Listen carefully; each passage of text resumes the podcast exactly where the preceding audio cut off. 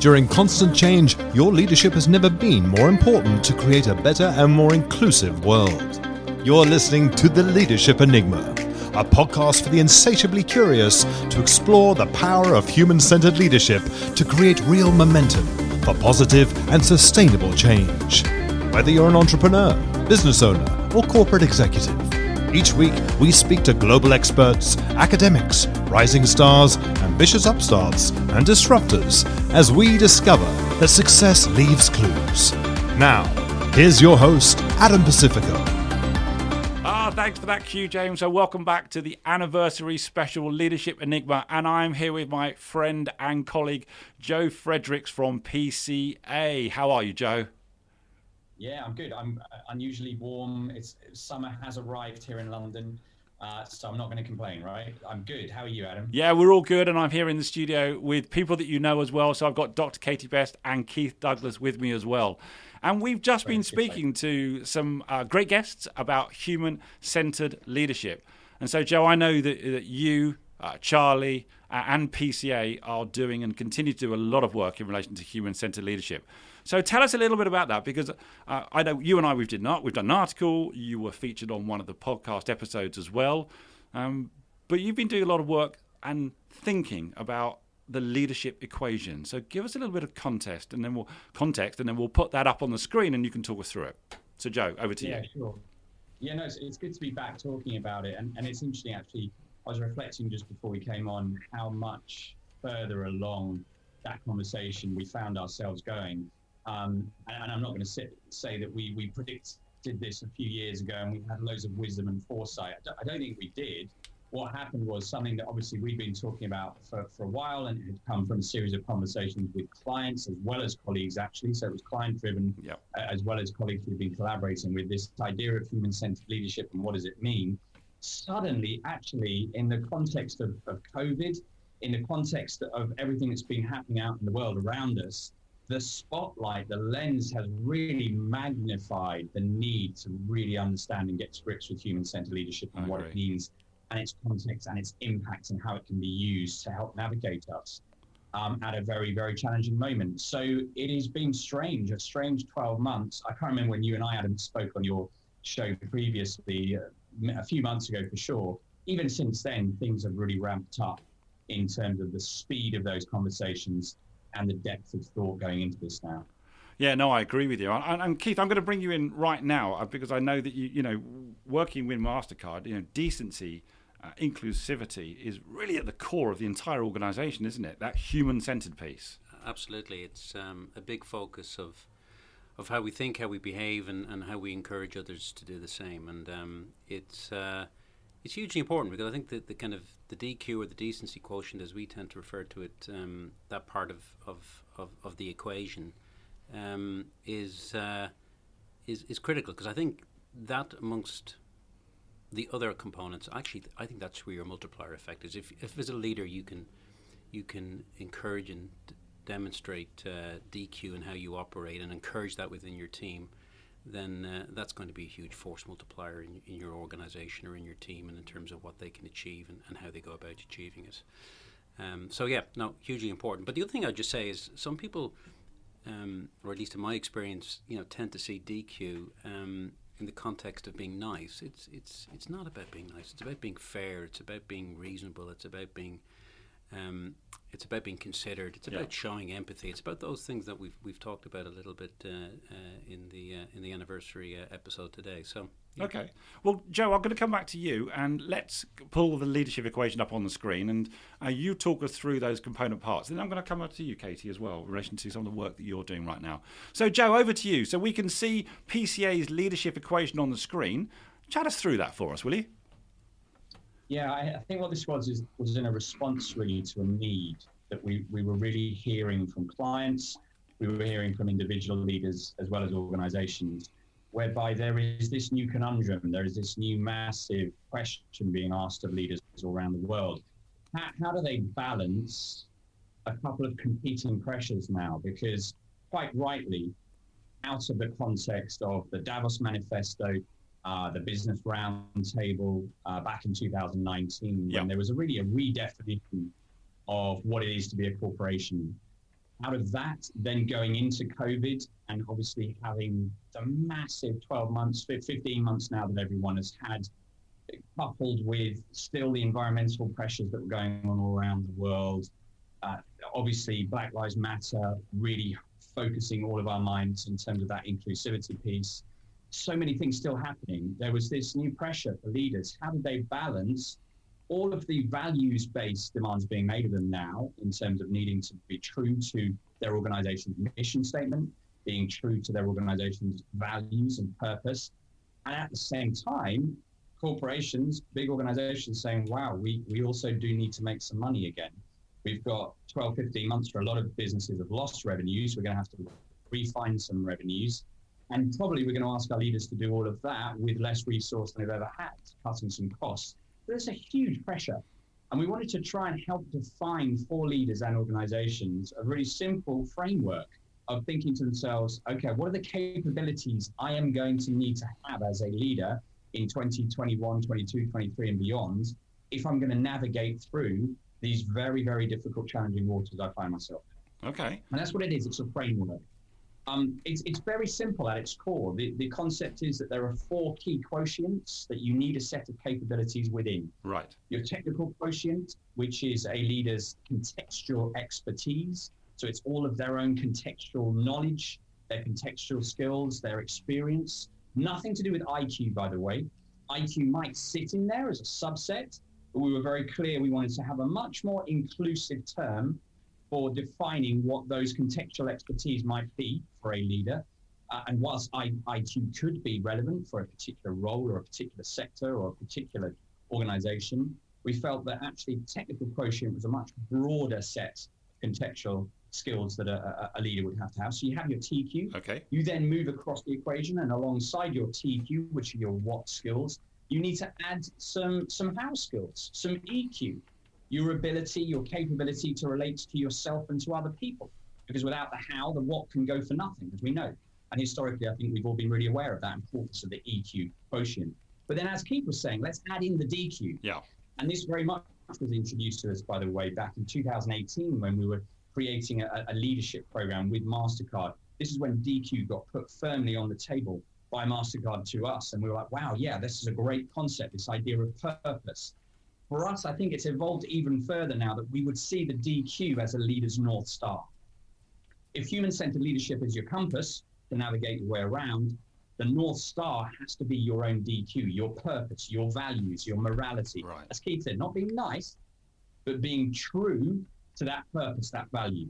Being fair, there would be fairness in there, therefore, consistency. So that DQ becomes important. But then for us, again, as Keith alluded to, all, of those things, we can add those three quotients together the TQ, the EQ, DQ. The so what is actually your MQ, your multiplier quotient, your X factor as a leader, your capability to empower the humanity around you so that when you walk out of a room, actually better stuff happens than when you were in the room.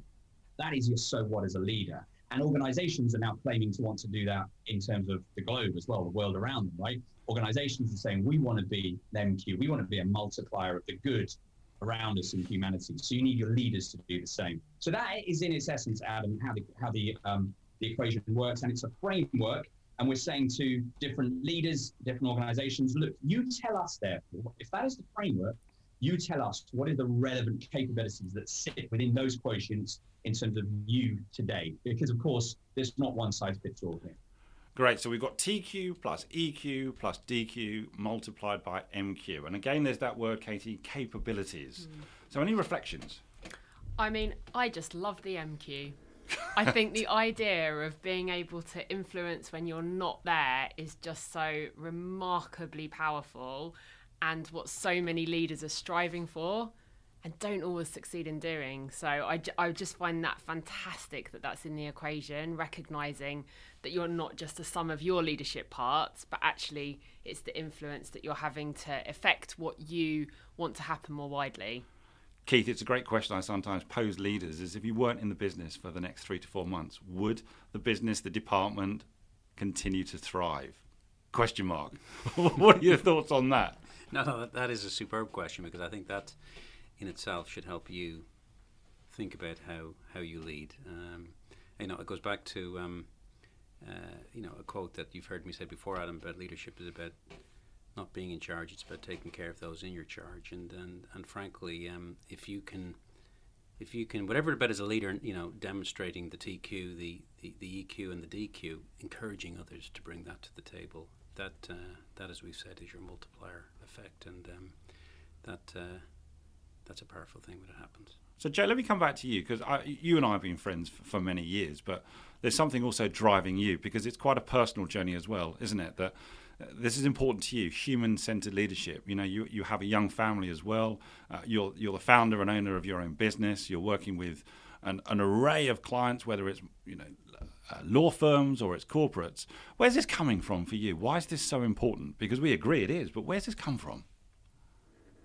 Yeah, it was interesting. When we were first talking about this, I, I found myself getting very emotionally connected, uh, sometimes too much, maybe some would say around me, to the subject. And when I was trying to get under the skin of that, why was this pulling at some strings that hadn't maybe been pulled out for a while? I, I realized that when I, when I when I started doing the reading into the, the Davos Manifesto, right. into the Business Roundtable, into these massive paradigm shifts that essentially, and let, us get political for a second, not with a big P, with a small p, you know, capitalism was essentially saying, how do we find a better version of capitalism? They, they literally asked that question. Uh, and it's a big question, right? That's, that's not a small question. But when that question was asked by essentially the, the, the Business Roundtable, uh, the World Economic Forum, business leaders around the world, they, they were doing so because they realized the time, time was up on the current way of doing stuff. People had run out of patience because whether they were employees who felt disgruntled that they were either being asked to work uh, for productivity levels through the roof, not maybe getting rewarded in the way they want, but also not getting the life work-life balance.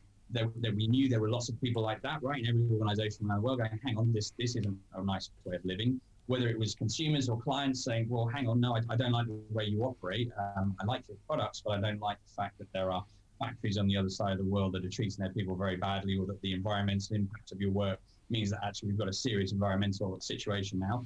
Governments, regulators were becoming frustrated. There was this huge frustration. And, and so I think for me, when I look back on why have I become such a passionate advocate of this, it's because I, I want to try and answer that question. I don't like capitalism the way it has worked for the last 40 or 50 years. I don't think it is fair. I'll come off the fence. I'll be completely transparent about that. And I think liberal democracy is having this massive debate with itself about how, how, do we do both? How do we do the capitalism thing where we make money and we grow and everyone has the standards of living that we've become accustomed to, but also do it in a sustainable way, not just environmentally sustainable, by the way, but from a social sustenance point of view. We know there's been rising inequality between rich and poor for decades, and it's not getting any better, by the way we know that there's massive inequality when it comes to inclusivity and the way different people are treated in different countries because of a ludicrous number of reasons that none of us agree with. But what does that actually mean, therefore, if you're a big corporate? What does it mean about your responsibilities as a corporate? And what does it mean about the leaders within your corporates? Because we know they can have massive impact and massive influence. So it has really, I guess, reignited quite a, a political blame. And I think it's important. That often in learning and development, we try and stay away from politics because we say, no, we're not supposed to go there. This should be neutral. I don't agree at all. I think politics with a small p, again, not political parties, not going out there browbeating for one party or another or one leader or another. I agree we shouldn't be involved in that because, quite frankly, that's not the heart of the matter. But with a small p, the idea of how do we behave with each other? How do we organize ourselves as a society? How do we treat each other as leaders? We use words like fair. Well, if we're going to do that, learning development's got a massive role to play in that and we can work in combination with other key stakeholders to try and develop that conversation. So I'm passionate about it because of that, and it's a good question. Okay. And I think that's where it's coming from. So this is the great challenge, isn't it, for organisations? You know, many people are part of an organisation, therefore an organisation can drive sustainable change. But one of the questions now is how can organisations support the communities within which they operate and beyond? And I'm hearing that more and more. Are you also hearing that as well? Yes. I, I say that in a hesitating kind of way because okay. I think people are still aware of it on the higher kind of level. I'm not sure it's actually dripping down into the types of interactions that I'm having with organisations, right. unless they're organisations that were really decent to start with. Okay. So if they were, they're paying even more attention to it.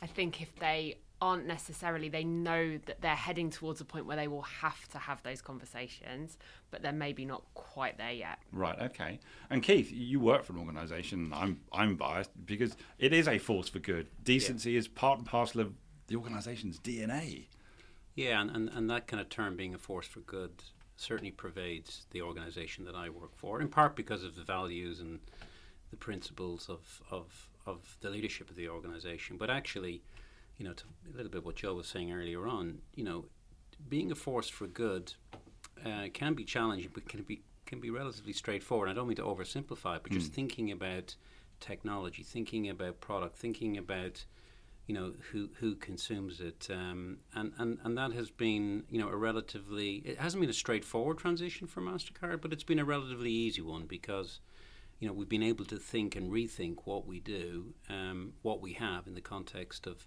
of um, you know helping um, you know helping the communities in which you know we we operate. Uh, you know people. Yeah. People have to pay for things. People want to be engaged in the financial system because they want that right. They want that ability, and um, and using technology and, and using you know creativity and critical thinking that you were talking about before, Katie, is is, is, is certainly a way to uh, to harness and do that. No, I agree. I agree. So, Joe, thanks very much for outlining uh, the leadership equation. Um, really appreciate that. I have a question for you, which I think you know. But I know you've just come back off holiday, so this will this will test you now. Uh, and that was really what was, and I know you very well, so I'm trying to second guess. Will I know the answer to this question? What was the most powerful piece of leadership advice that you've given or that you've received? What is front of mind for you, Joe? Yeah, it, I, I, did think back. I, I, did get your your email as I came back from holiday and had a good think about it. That was your homework. I realised there'd been, a, I did my homework. There, there'd been like an amalgamation over the years of of very wise leaders, constantly with with a, a recurring theme to me which had always been around this idea. And there wasn't one person, but just a series, even from, from my very early career in the law through theatre, um, where, where I was working with some really experienced people, then through learning and development and all the wonderful client organizations we yeah. work with. There was this kind of recurring theme, this idea that leadership is not a destination. It doesn't just happen to you. You don't get there. And it's, it's actually, it's a journey. And we've got to all be on it the whole time. And, and for me, when I was thinking about your question, I think that's the thing that keeps coming back into my head. Because when we've been thinking about what leadership means to us at the moment at PCA, we've come to this idea that it's, uh, it's a moment of personal ownership that we can all choose to make when we're making any decision in our life, any decision, just you know, a very small piece of behavior to a big life decision. There is this moment, and it's and it's and you know when you're at that moment, and you can choose to take some ownership for that decision. And by thinking of it that way, this idea that it's just a constant journey means all of us can be leaders from the second we choose to be. And we don't expect to just get somewhere and go, oh, you know what, I'm a leader now, I know everything great. Uh, thanks very much, give me the badge. It's not that. So I think for me, that that's the one that keeps sticking with me. It's not it's not a destination. It's it's a journey, and it's a courageous journey, by the way, because it's not easy. It certainly isn't, and we're all work in progress. I've turned it into a therapy session again. I apologise for that. Listen, Joe, thanks so much for taking the time out. I know you've just come back from holiday. Uh, I will catch up with you later in the week. Take great care.